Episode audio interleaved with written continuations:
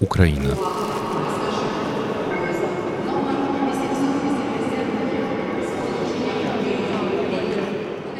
Od wybuchu wojny blisko 6,5 miliona osób w Ukrainie zostało wewnętrznie przesiedlonych.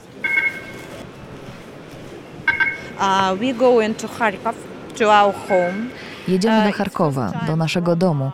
To pierwszy raz od 26 lutego, kiedy stamtąd wyjechałyśmy. Jedziemy z mamą i córeczką. Bardzo, bardzo się boimy, ale chcemy już być w domu. But uh, we want to at home. Это тот? А Харьков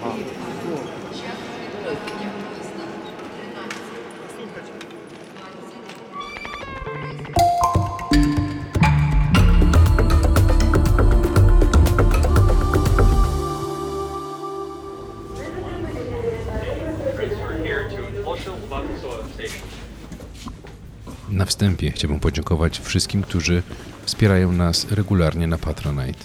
To dzięki Wam możemy realizować właśnie takie odcinki, a chcielibyśmy robić ich oczywiście trochę więcej. Dlatego już dziś zachęcam wszystkich, żeby dołączyli do tego jakże szlachetnego grona. Обережно, двері зачиняються. The doors are closing. Наступна станція Золоті Ворота. Будь ласка, завчасно готуйтеся до виходу. Pod koniec października tego roku Międzynarodowa Organizacja do Spraw Migracji przeprowadziła najnowszą, dziesiątą rundę badań dotyczącą wewnętrznych przesiedleń i mobilności w Ukrainie. Spośród 6,5 miliona osób wewnętrznie przesiedlonych, 450 tysięcy zostało przesiedlonych w ciągu miesiąca między wrześniem a październikiem. Większość nowych przesiedleń, blisko 280 tysięcy, dotyczyła lokalizacji na wschodzie kraju. Ten odcinek nie powstałby, gdyby nie wsparcie naszych koleżanek i kolegów tłumaczy Anastazji Kuczer, Sierhieja Kolesnikowa, a także Piotra Andrusieczki.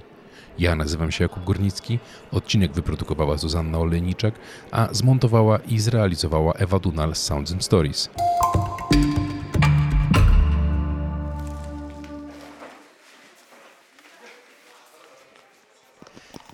Tym specjalnym odcinku Traders Podcast odwiedziliśmy różne miejscowości w Ukrainie i porozmawialiśmy zarówno z mieszkańcami, jak i z lokalnymi władzami na temat tego, jak wygląda codzienność ludzi, którzy musieli się wyprowadzać ze swoich domów. Dla wielu Ukraińców atak Rosji w 2014 roku był pierwszą wojną, która zmusiła ich do migracji. Jedną z takich osób jest Sierhii Milutyn, zastępca mera Krzywego Rogu. Kiedy przeniósł się pan z Doniecka? Я приїхав 2014-го, коли розпочалася війна. Y, To jest jeszcze ta stara fala przesiedleńców z 2014 roku, czy kiedy rozpoczęła się wojna z Rosji z Ukrainy. I teraz pomaga pan innym przesiedleńcom? Е, Наразі в Кривому Розі понад 75 тисяч вимушених переселенців. Y, Na razie w Krzywym Rogu przebywa 75 tysięcy przesiedleńców, no w związku właśnie z rosyjską y, agresją. No i robimy wszystko to, żeby jakby im, im pomóc, czyli to jest taka kompleksowa pomoc właśnie skierowana dla nich. Значить, наша допомога стосується і е, надання місць, де люди To jest różnego проживають. rodzaju pomoc. To jest na przykład pomoc przede wszystkim w tym w rozsiedleniu, czyli w uzyskaniu miejsca zamieszkania. To jest pomoc psychologiczna, to jest też medyczna pomoc, ale to jest również pomoc związana z, na przykład z e, otrzymaniem pracy. Przed jakimi największymi wyzwaniami teraz stoicie? Е, 75 тисяч людей це насправді дуже багато. Із них майже ніхто не має роботи. Е, 75 tysięcy to tak naprawdę ogromna liczba. I oczywiście takim najważniejszym pierwszym wyzwaniem to jest to, żeby. mm, i To są ludzie, którzy nie mają po prostu pracy, są pozbawieni pracy, są pozbawieni dochodów, czyli to jest kwestia nadania im tej pomocy humanitarnej mm, i też otrzymania właśnie no, możliwości gdzieś rozsiedlenia, gdzieś zamieszkania.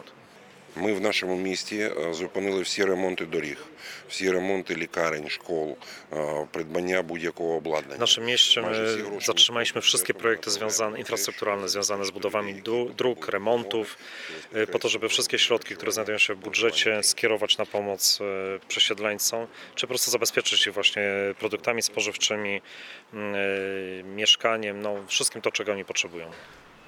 Chcę zapytać o to, skąd są ci ludzie działający w tym miejscu? To pracownicy czy wolontariusze? Е, Більшість людей це люди пов'язані з адміністрацією міста. Та також тут працюють волонтери. Tutaj rzeczywiście pracują jednocześnie ludzie związani z administracją, jak i wolontariusze. No jest jeden bardzo ciekawy i bardzo ważny moment. My ich nie nazywamy przesiedleńcami, tych osób, y, którym my pomagamy, którzy tutaj przyjeżdżają. y, Nie nazywamy ich uchodźcami, a nazywamy ich nowymi krzyworóżcami. Dlatego, że po prostu no, y, nie chcieliśmy jakby tutaj znaczy wychodzimy z założenia, że po prostu jesteśmy jednym, jednym narodem. To są ci, ci, którzy przyjechali tam w 14, 15, nawet 21 roku to są nowo krzyworożcy, a ci, którzy przyjechali już w tym roku po e, rosyjskiej, tej dużej tej, tej rosyjskiej agresji, która miała miejsce 24 lutego, to możemy powiedzieć, że to są najnowsi krzyworożanie. І, і таким чином у нас нові криворіжці зустрічають найновіших I w криворіжців. ten sposób właśnie ci nowi mieszkańcy Krzywego Rogu, którzy wcześniej byli zmuszeni do wyjazdu ze swoich domów, no spotykają teraz tych najnowszych jakby mieszkańców Krzywego Rogu, którzy no, byli zmuszeni już wyjechać po 24 lutego. W takim razie, jak ci najnowsi krzyworożanie przyjmują tę pomoc? Jak reagują na wsparcie, które tu otrzymują? Е, Люди їдуть до Кривого Рогу через те, що у нас найліпший в країні соціальний пакет. Tutaj właśnie dlatego przyjechało tyle osób, e, dlatego że e, tutaj jest na, udzielana najlepsza pomoc e, w kraju i oni o tym wiedzą. To jest właśnie oprócz tej pomocy tam medycznej, oprócz pomocy związanej mm, z, z tej humanitarnej, z produktami i tak dalej, to na przykład e, to jest chyba jedyne miejsce w Ukrainie, gdzie jest zapewniony transport miejski bezkosztowny dla właśnie tych, którzy tutaj byli zmuszeni przyjechać, czyli też najnowszych e,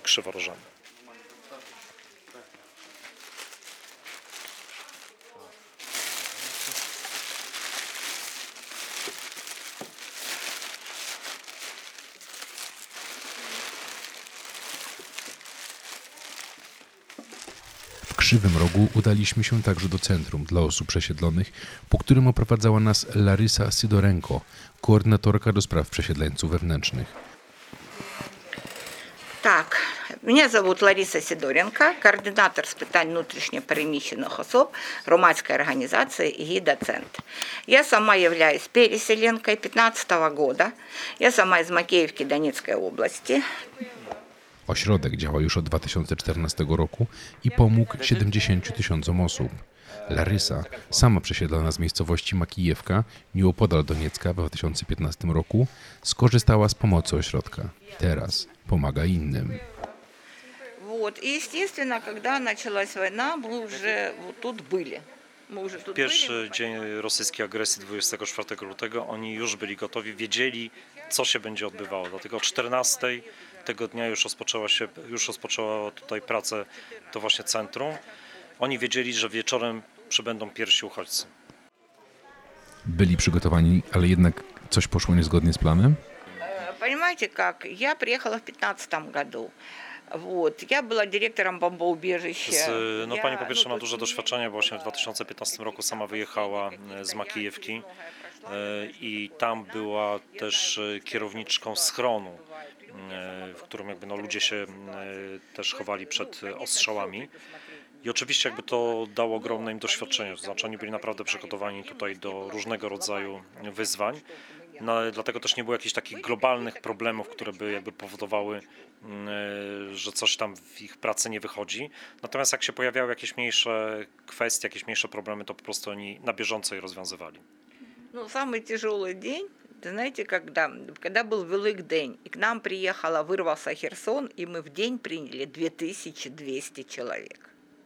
Najbardziej ciężkim dniem był, była Wielkanoc, dlatego że w, ten, e, w tym dniu przyjechało z obwodu hersońskiego jednocześnie 2200 osób w jeden, dzie- w jeden dzień, w jeden, w jeden wieczór. Czyli tutaj przyjeżdżali ludzie ze wszystkich rejonów, nie tylko tych okolicznych, ale i jeszcze dalszych, które po prostu wtedy były pod ostrzałem? У нас есть представлены все области, To где jest, e, про- rzeczywiście są происходили po prostu бои. przesiedleńcy z wszystkich rejonów Ukrainy, gdzie trwały walki. Pierwszymi przyjechali mieszkańcy Siewierodoniecka z obwodu ługańskiego.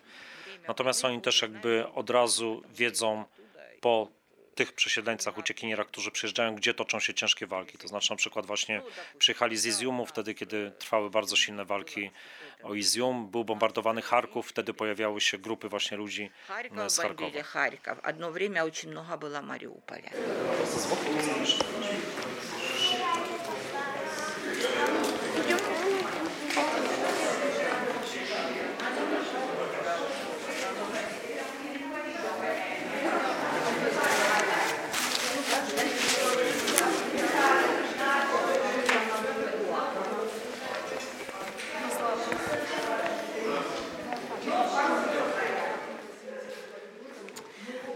у нас переселенцы всегда сталкиваются с юридическими проблемами. Przede wszystkim jakby też e, przesiedleńcy spot, e, natykają się na problemy prawne, które trzeba rozwiązać. Вот здесь юрист безоплатной правовой допомоги бесплатно оказывает консультации и берут кейсы, в том числе и по восстановлению документов. I tutaj właśnie dyżuruje e, pani prawniczka, która udziela bezkosztownej pomocy prawnej. Jakie są trzy najważniejsze problemy prawne, z jakimi mierzą się tutaj ludzie? Дуже часто фактично ми знаходимося тут, да, ми е, Czy Przede wszystkim jakby to jest taka konsultacja, której e, oni- dalej jakby zapraszani są e, przesiedleńcy do ich biura po to, żeby im przeznaczyć adwokata, e, który rozwiąże no, takie podstawowe problemy prawne, jak na przykład no, kwestie takiego poświadczenia osoby mm, e, przesiedleńca. питання можуть бути різноманітні. Це від сімейних, таких як розірвання шлюбу, стягнення аліментів, тому що, на жаль, через війну багато To сімей. rzeczy są różnego rodzaju problemy od takich, takiego typu jak na przykład s- ustanowienie stanu cywilnego. Na przykład mogą się zdarzyć e, rozwody, to są kwestie alimentów, ale też po takie ciężkie przypadki jak na przykład ustanowienie śmierci, dlatego że jeżeli ktoś zostanie pochowany na terytorium okupowanym, e, E, no to bez dokumentów tego potwierdzających tutaj na terytorium kontrolowanym przez Ukrainę w rejestrach po prostu ta, taki człowiek jest cały czas e, uważany za osobę żywą, bo nie ma, nie ma po prostu dokumentarnego potwierdzenia, że, że on nie żyje. Znieważajcie jak pomerłą. Суд, е, суд виносить рішення, згідно якого визнає особу померлою. Треба пред'явити Dalej na przykład sprawa może pójść do sądu i sąd decyduje tutaj na podstawie różnego rodzaju dowodów, które rodzina, najbliżsi są w stanie przedstawić.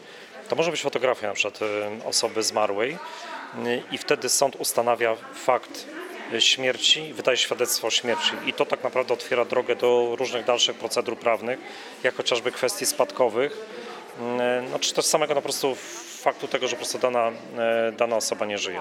pytanie. Dziękujemy dużo.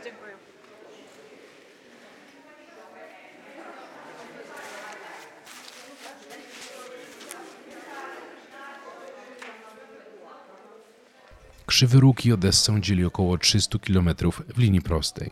Przyjechaliśmy tutaj, żeby spotkać się z osobami, które przyjeżdżają ze wschodu Ukrainy. Często były to osoby z Mariupola, miasta ostrzeliwanego od samego początku wojny w lutym tego roku. Według ukraińskich władz blisko 90% budynków w tym mieście zostało zniszczonych lub zburzonych. Jedną z osób, które przeniosły się z Mariupola do Odessy jest Anna Kamarali, obecnie dyrektorka Centrum dla Uchodźców Ja Mariupol Odessa. W tej chwili w całej Ukrainie działa 13 takich ośrodków.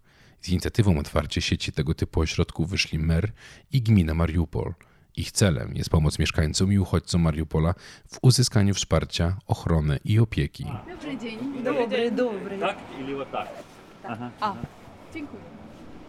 Okay, so can we go inside? Może wejdziemy do środka i zobaczymy, jak to wygląda. Прошу, проходьте, будь ласка.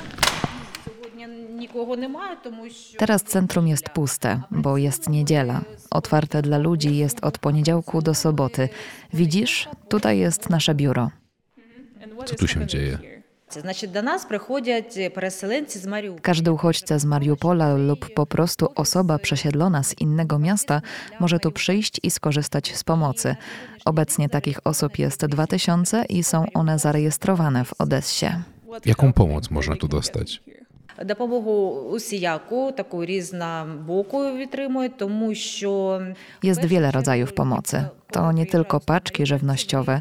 Udzielamy im także pomocy psychologicznej i pomagamy włączyć się w życie lokalnej społeczności w Odessie. людина могла войти у нормальне, обичне життя, тобто розвантажити її від цих психологічних проблем. Who are those people? Kim Like, są ci ludzie? they To are klasa middle średnia, class, czy or those osoby, are które nie mogły sobie people pozwolić, who żeby couldn't wylecieć z fly away Ukrainy? from Ukraine? Це усі люди. To cały przekrój. Młodzi, starsi, klasa średnia i klasa niższa. Nie ma między nimi żadnej różnicy, bo ostrzał w ich mieście był ciężki każdego dnia. A życie w lutym i marcu wydawało się piekłem. Nie mieli powodów, by zostać tam dłużej. Ta tragedia zrównała wszystkich ludzi. Уїжджали усі, тому що стріляли так, що там м, неможливо було знаходитись. Тому от ми як були,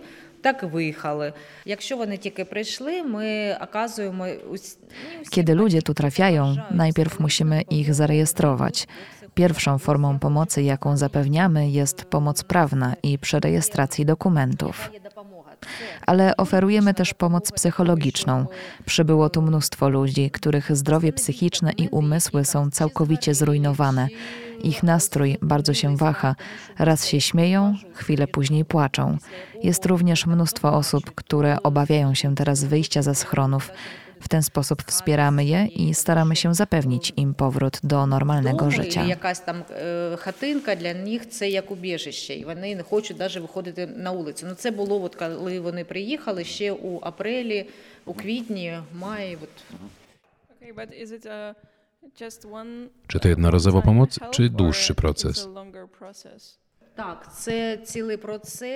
To zależy od konkretnego przypadku. Zwykle zajmuje to 12 lub więcej spotkań z psychologiem. Mamy również terapię grupową, w której zbiera się i wspólnie pracuje od 10 do 12 osób. Nasze doświadczenie pokazuje, że terapia grupowa działa. Niektórzy ludzie nawet się uśmiechają Усміхатися, і це дуже гарно. Ці групові заняття прохо- будуть проходити у нас е, полтора місяця. Tego rodzaju terapię grupową prowadzimy od półtora miesiąca i widzimy, że przynosi świetne wyniki. Ludzie zaczęli wchodzić ze sobą w interakcję, w końcu odzyskali umiejętność uśmiechania się i śmiechu, więc są to dla nas znakomite wyniki. У нас е, є у кожному центрі м, як психолог, так і м, лікар, який Oferujemy допомагає też pomoc medyczną. Pracuje tu lekarz na wypadek, gdyby uchodźcy potrzebowali pomocy medycznej. Zajmujemy się przede wszystkim leczeniem kardiologicznym, bo niektórzy mieli problemy z układem sercowo-naczyniowym. Nic dziwnego, biorąc pod uwagę wydarzenia, przez które przeszli. Тиск, е, е, Кардіограф у нас є, кардіограму серця роблять. Це дуже важливо після от, е, того, що ми пережили у Маріуполі. And what is A co jest za behind tymi those ścianami? walls? За цією стіною така дитяча кімната, дитяче царство. Tu jest królestwo dzieci. Дитяча кімната. Dzieci od pierwszego roku życia mogą tu przyjść i dostać zabawki. Urządzamy też dla nich wiele imprez. Розлічних заходів. Możesz zobaczyć zdjęcia, rysunki naszych dzieci tutaj. To jest forma arteterapii, żeby dzieci choć na chwilę zapomniały o tych strasznych wydarzeniach, które przeżyły. Co one malują? Widzimy tam e, żołnierza? there. Чому саме це? Е, 14 жовтня, от буквально на днях, у нас був День захисника та захисниці України. Tutaj można zobaczyć rysunki i obrazki wykonane przez nasze dzieci. Dwa dni temu obchodziliśmy Dzień Obrońców Ukrainy. Jest poświęcony wszystkim obrońcom, którzy chronią nas na pierwszej linii frontu. Wszystkie te obrazki wyślemy na front, żeby pokazać nasze wsparcie żołnierzom. A tam przy wejściu mamy wielką flagę ukraińską, na której dzieci i dorośli składają życzenia obrońcom. Ta flaga też pojedzie na pierwszą linię frontu. На якому писали побажання усі е, маріупольці, і діти, і дорослі для наших. е, І він теж під- поїде на, так, на так, фронт. так. Zapytaliśmy Annę o jej doświadczenia z Mariupola. Podzieliła się z nami opowieścią o ostrzelanym szpitalu położniczym, zaatakowanym przez Rosjan na początku marca tego roku. Ні, Е, за драмтеатр я не słyszała, щоб у нас були, ale е, от Na я pewno лично słyszeliście o проживала tragedii і- szpitala położniczego, w którym przebywały kobiety w ciąży. Byłam szefową całej sieci pomocy społecznej w Mariupolu. Nasze biuro znajdowało się niedaleko, tuż obok tego szpitala. Byłam więc świadkinią tych wszystkich krwawych wydarzeń. Ця наша служба прям була розташована біля цього е, родильного дому, пологового будинку. Да, і ми все Spędziłam це miesiąc w piwnicy, nieopodal tego niestety słynnego szpitala. Byliśmy świadkami wszystkich tragedii, dzień po dniu, kiedy szpital był niszczony przez rosyjskie pociski. Widzieliśmy te wszystkie zgony. Дуже бачили такі м, страшні історії. Ой, в мене аж мурашці, як коли я про це все було страшно. Mam gęsią skórkę, kiedy sobie to teraz przypominam. Це було 9 To było 9 marca, kiedy my, ja i mój personel, byliśmy w biurze i zobaczyliśmy wybite okna. Szkło latało wszędzie dookoła. Wszystko było rozbite. летять. І починає будинок наш просто ходити.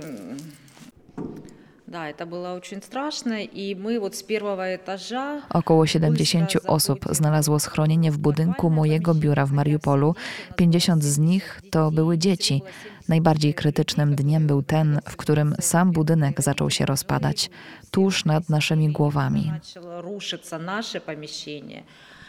To było straszne. I co wtedy zrobiliście? Так, наша будівля почала руйнуватися, але ми вже були у низу, тому ми там мінут 20 сиділи у, Kiedy nasz budynek został zniszczony, poczekaliśmy 20 minut, aż wszystko się względnie uspokoi i wyszliśmy z piwnicy. Wtedy zobaczyliśmy prawdziwy rozmiar tragedii, bo szpital położniczy był całkowicie zniszczony. Było dużo nowonarodzonych dzieci, które po prostu leżały na ziemi. Wszędzie leżały zwłoki małych dzieci i ich matek. Zaczęliśmy szukać ocalałych wśród gruzów szpitala, a potem przyjechały karetki. Zabraliśmy noworodki i przekazaliśmy je lekarzom i policjantom. Зібрали цих дітей і приїжджали машини скорої допомоги, поліцейські машини. І ми цих дітей усі брали і перевозили у інші лікарні. Ilu ocalałych znaleźliście?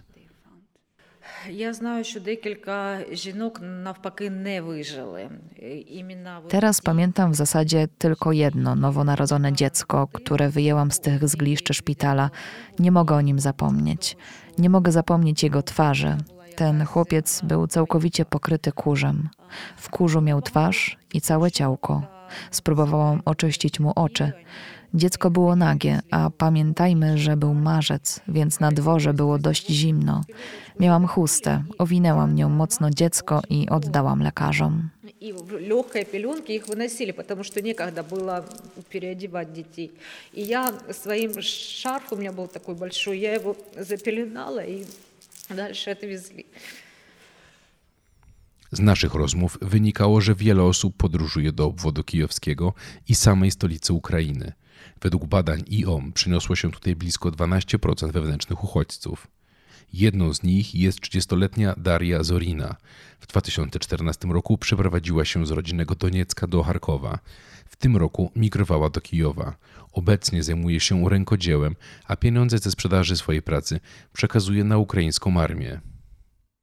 W 2014 po, po jakim czasie wyjechałeś z Doniecka? W którym momencie tam w ta wojna? Я, я виїхала наприкінці літа. Już podczas okupacji, pod koniec sierpnia 2014 roku. Донецьк вже був окупований, і, і бойові дії вже йшли. I czemu do Charkowa? Могли бути інші міста. Е, Харків я Kiedyś studiowałam w Charkowie. Przyjechałam tam, bo tam miałam znajomych i там przyjaciół. просто швидше знайшлося житло в оренду. A teraz, a potem z Charkowa y, kiedy wyjechałaś? Jeśli- Bo to rozumiem w tym roku. А цього року я з Харкова виїхала спочатку на тиждень до Z Краматорська. Charkowa najpierw pojechałam do Kramatorska, to obwód doniecki. Tam mieszka mój chłopak i jego rodzina. Tam też wtedy, w marcu i w kwietniu, jeszcze nie było takich dużych ostrzałów. Później, gdy w Charkowie działo się to wszystko, wyjechałam do Lwowa, bo to bezpieczna miejscowość. Potem zamieszkałam w Kijowie, bo tu było wolne mieszkanie. Трьома дітьми, які виїхали до Польщі і не планують повертатися в своє житло до кінця війни, бо бояться. Jeśli tak mogę zapytać, a jak ty się z tym wszystkim czujesz? Jakby dwa razy musiałeś wszystko wywracać do góry nogami w życiu. Я м, не люблю змінювати miejsca prożywania. Nie lubię podróżować i zmieniać miejsca zamieszkania, ale to jest wojna, to bardzo złożony proces. To, czym się zajmuję, pomaga mi w tym wszystkim, pozwala zająć czas. Nie muszę myśleć o tym, że znowu trzeba będzie na przykład wyjechać do innego miasta. Y, dużo strukturuje życie po jakimś takim wydriskom.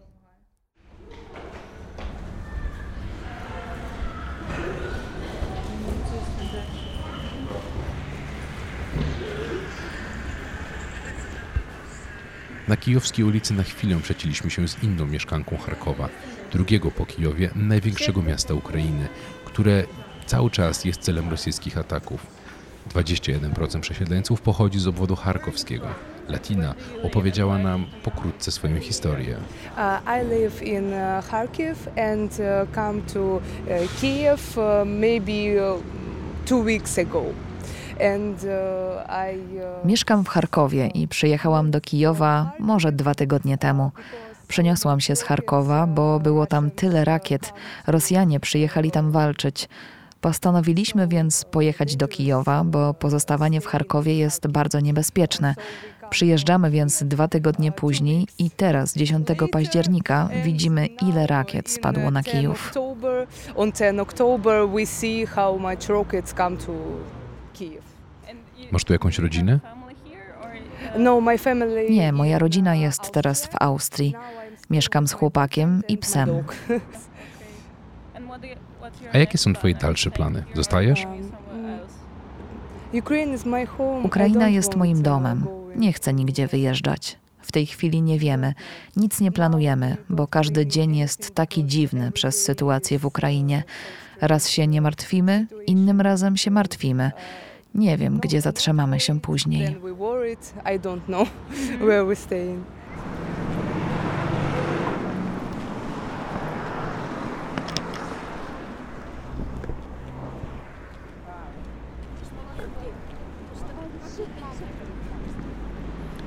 Podróżując po Kijowie postanowiliśmy odwiedzić Maksyma, przedsiębiorcę z Mariupola, który chwilę po rozpoczęciu wojny przeprowadził się do stolicy kraju. Tutaj kontynuuje swój biznes gastronomiczny, pierwsza na Wuchili. Chociaż lokal znajduje się blisko 15 km od ścisłego centrum, wpadliśmy na kilkunastoosobową kolejkę. Wybacz też? Dobry dzień. E, czemu to są takie kolejki przed wejściem? Tutaj jest bardzo ładny kebab, bardzo to lubię. E, Mogę nawet e, porównać z, warszawskim kebabem. To jest naprawdę e, fajne danie i polecam wszystkim takie miejsce jak tamto.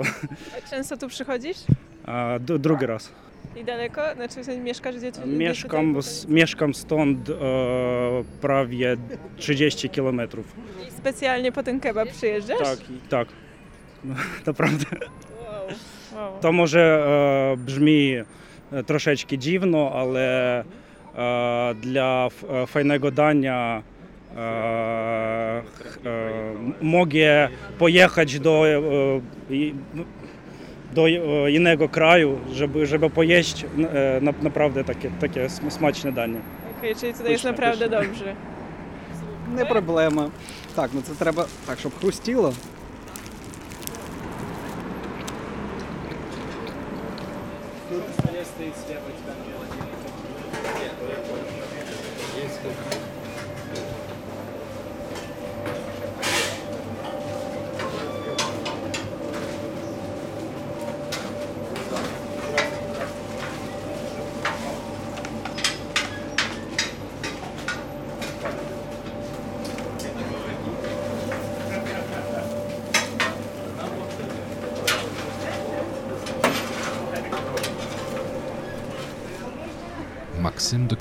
odjechał 30 kwietnia.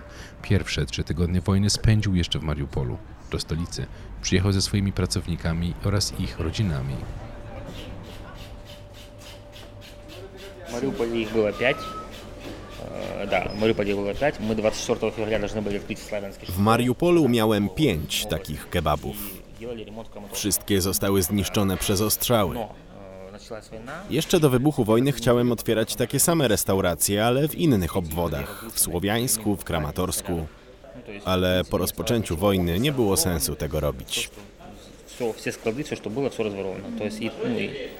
Gdy wojna wybuchła, od razu zamknął pan wszystko, czy jeszcze prowadził ten biznes? Nie, my wszystko zakryli, samo sobą. 24 i 25 jeszcze było spokojnie, ale później wszystko zamknąłem. Czyli od samego początku wszystkie kebaby w Mariupolu zostały zamknięte. Jak wyglądała przeprowadzka? Znalezienie nowej lokalizacji w Kijowie, przeniesienie ludzi. Rzeczy techniczne, które były jeszcze w zamkniętym kebabie w Słowiańsku, zabraliśmy tutaj do Kijowa. To jakieś 10% tego, co widzimy. Ale jeżeli mówimy o tej restauracji tu w Kijowie, to oprócz tych 10% jest to po prostu inwestycja. Kupiliśmy to. Wszystkie inwestycje, jakie robimy, są na nasz koszt. Nie pomagała nam żadna zewnętrzna organizacja. Nie było czasu, żeby szukać dofinansowania. Ale były pieniądze, które mogłem Ну, это дру- zainwestować. Друзья, э, был кредит в банке небольшой и собственные средства. Z iloma pracownikami pan tu przyjechał? Тех ребят, которые работали с нами до войны, двое, ну, два, получается. W Mariupolu pracowało 40 osób. Do Kijowa przyjechało 5, wliczając w to mnie. Pracują tu jeszcze dwie inne osoby z Mariupola, ale nie z zespołu, który tam miałem. Короче, у нас э, почти все переселенцы работают. Из Мариуполя у нас работает 6 человек сейчас. A co z resztą? Выехали, наверное, Część pojechała w inne regiony Ukrainy. Część wyjechała do Europy. Jeden nasz człowiek zginął w Mariupolu, inny zaginął. Nie wiemy, gdzie teraz jest. мой сотрудник э, во время боевых действий. Но сердце не выдержал. На самом деле, ну, людям нужно помогать. А ребят, которых я уже лично знаю, тем более. Поэтому, в принципе, мы Pomagam po prostu z całego serca. Ten zespół jest jak rodzina. Teraz wynajmowałem mieszkanie dla trzech osób, które tutaj pracują. I dalej pomagam ludziom, którzy też przyjechali tu z Mariupola. Na przykład wydając darmowe posiłki. будут, обратная реакция будет у них в качестве хорошо выполненной работы. I widzimy, że są duże kolejki, biznes się rozwija. Э, По большому счету, мы в первый месяц нам пришло где-то 5000 человек за месяц. Э, Przez и pierwszy потом- miesiąc po otwarciu restauracji przyszło tu 5 tysięcy osób. Potem zaczęły przyjeżdżać telewizja, prasa, inne media, dzięki czemu nasza historia szła w świat, a biznes się rozwijał. Teraz mamy już 20 tysięcy klientów miesięcznie.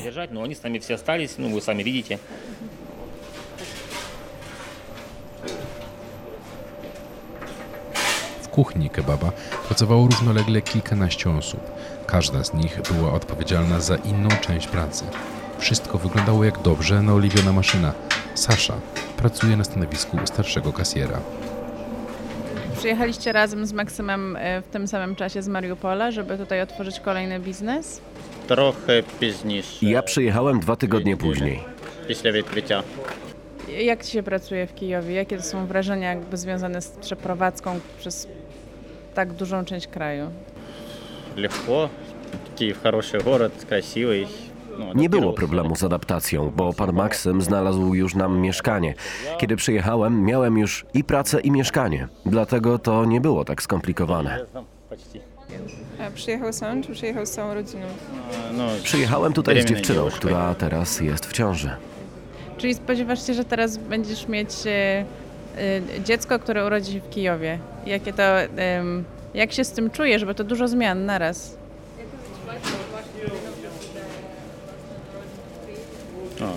прекрасно. Do 24 No, lutego w ogóle do nie wiedziałem, że tak 24 będzie. ja Ale w даже nie думал, Kijowie że ja moje даже dziecko ски- będzie miało więcej możliwości, więc to jest super, że teraz jestem tutaj.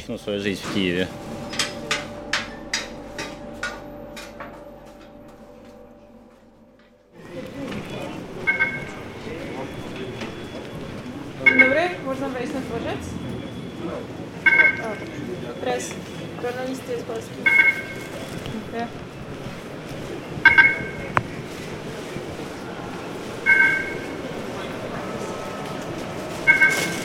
jest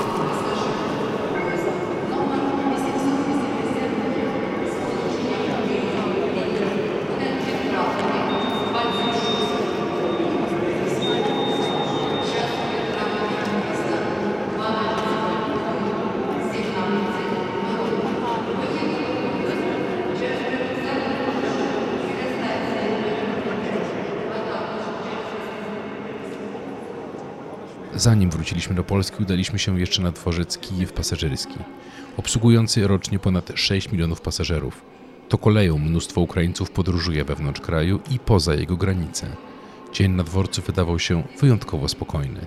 Zanim weszliśmy do środka, musieliśmy przejść przez specjalną odprawę, podobną do tych na lotniskach.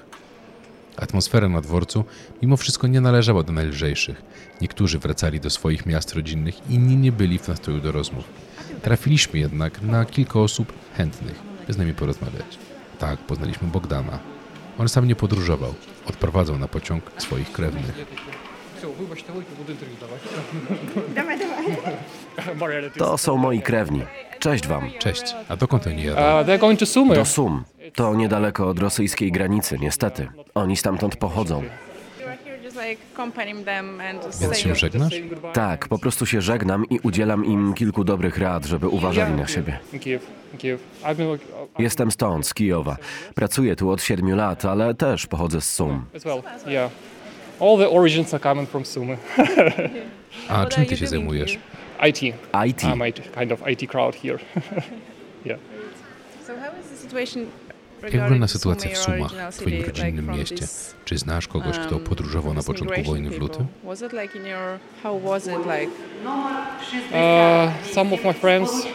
Uh, Część moich znajomych wyjechała do sąsiednich krajów, jak Polska, Czechy. I oczywiście było to przerażające, ponieważ nie mieliśmy wtedy żadnej kontroli nad sytuacją. Była jakaś panika. Ludzie wyjechali za granicę i teraz widzę tendencję, że wracają. To świetna wiadomość. Myślę, że 60 lub 70% moich znajomych wróciło. Wracają zwłaszcza po sezonie letnim. Niektórzy nie, ale najczęściej jest to po prostu związane z tym, że ludzie muszą zarobić trochę pieniędzy i pomóc swoim bliskim, zwłaszcza osobom starszym. Widzisz, konserwatywni ludzie, tacy, którzy pamiętają czasy Związku Radzieckiego, woleli zostać w swoich rodzinnych miejscowościach tylko dlatego, że tam są na swojej ziemi. Mają ogrody i na pewno tam są ich serca.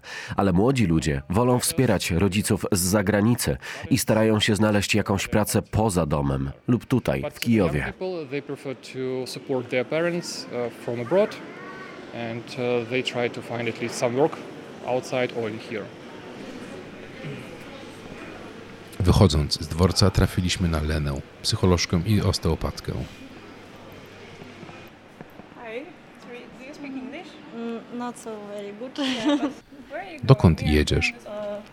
Cóż, jadę do Charkowa. To moje rodzinne miasto.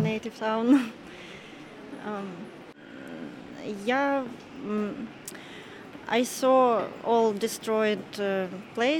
Widziałam wszystkie zniszczone miejsca tam, skąd pochodzę, w Charkowie. Wszystkie miejsca są zniszczone. Nic dobrego się tam nie dzieje.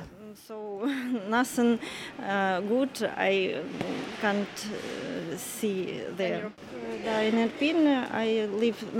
Uh. Wyjeżdżam z Charkowa, bo mam dużo pracy tu w Irpieniu. Chcę zobaczyć się z rodzicami i przyjaciółmi, a potem wyjechać. Nie chcę tam zostawać długo. Don't want to mm, leave uh, Kharkiv. Um, so as A jak oceniasz stan ludzi uh, jako psycholożka? condition Jak oni się czują? How they feel? um, people who is um, ok, they stay in Kiev. Ludzie, którzy czują się w porządku, zostają w Kijowie, w swoich domach, dostosowują się do sytuacji. Ale myślę, że najtrudniejsze przyjdzie po wojnie. Po wojnie zobaczymy jej efekty, może depresję, może jakieś choroby przewlekłe, więc po wojnie będzie ciężko war, war is uh, mm, no, over. Yeah. Przepraszam, czy mówi pani po angielsku? Tak. Gdzie jedziecie? We going to Kharkov, to our home. Jedziemy do uh, Charkowa, do naszego domu. To pierwszy raz od 26 lutego, kiedy stamtąd wyjechałyśmy. Jedziemy z mamą i córeczką. Bardzo, bardzo się boimy, ale chcemy już być w domu. But uh, we want at home.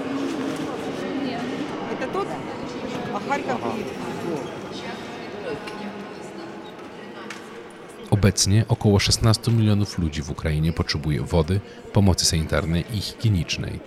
Mniej więcej 1 trzecia ludności została przesiedlona zarówno w obrębie kraju, jak i poza jego granice. Wśród przesiedleńców ponad 1 200 tysięcy osób to osoby starsze. To był kolejny specjalny odcinek od Riders Podcast. Bardzo wszystkim dziękujemy za słuchanie, polecanie i podawanie dalej naszych odcinków. Kolejny już w najbliższą środę. Za dzisiaj wszystkim bardzo serdecznie dziękuję i do usłyszenia.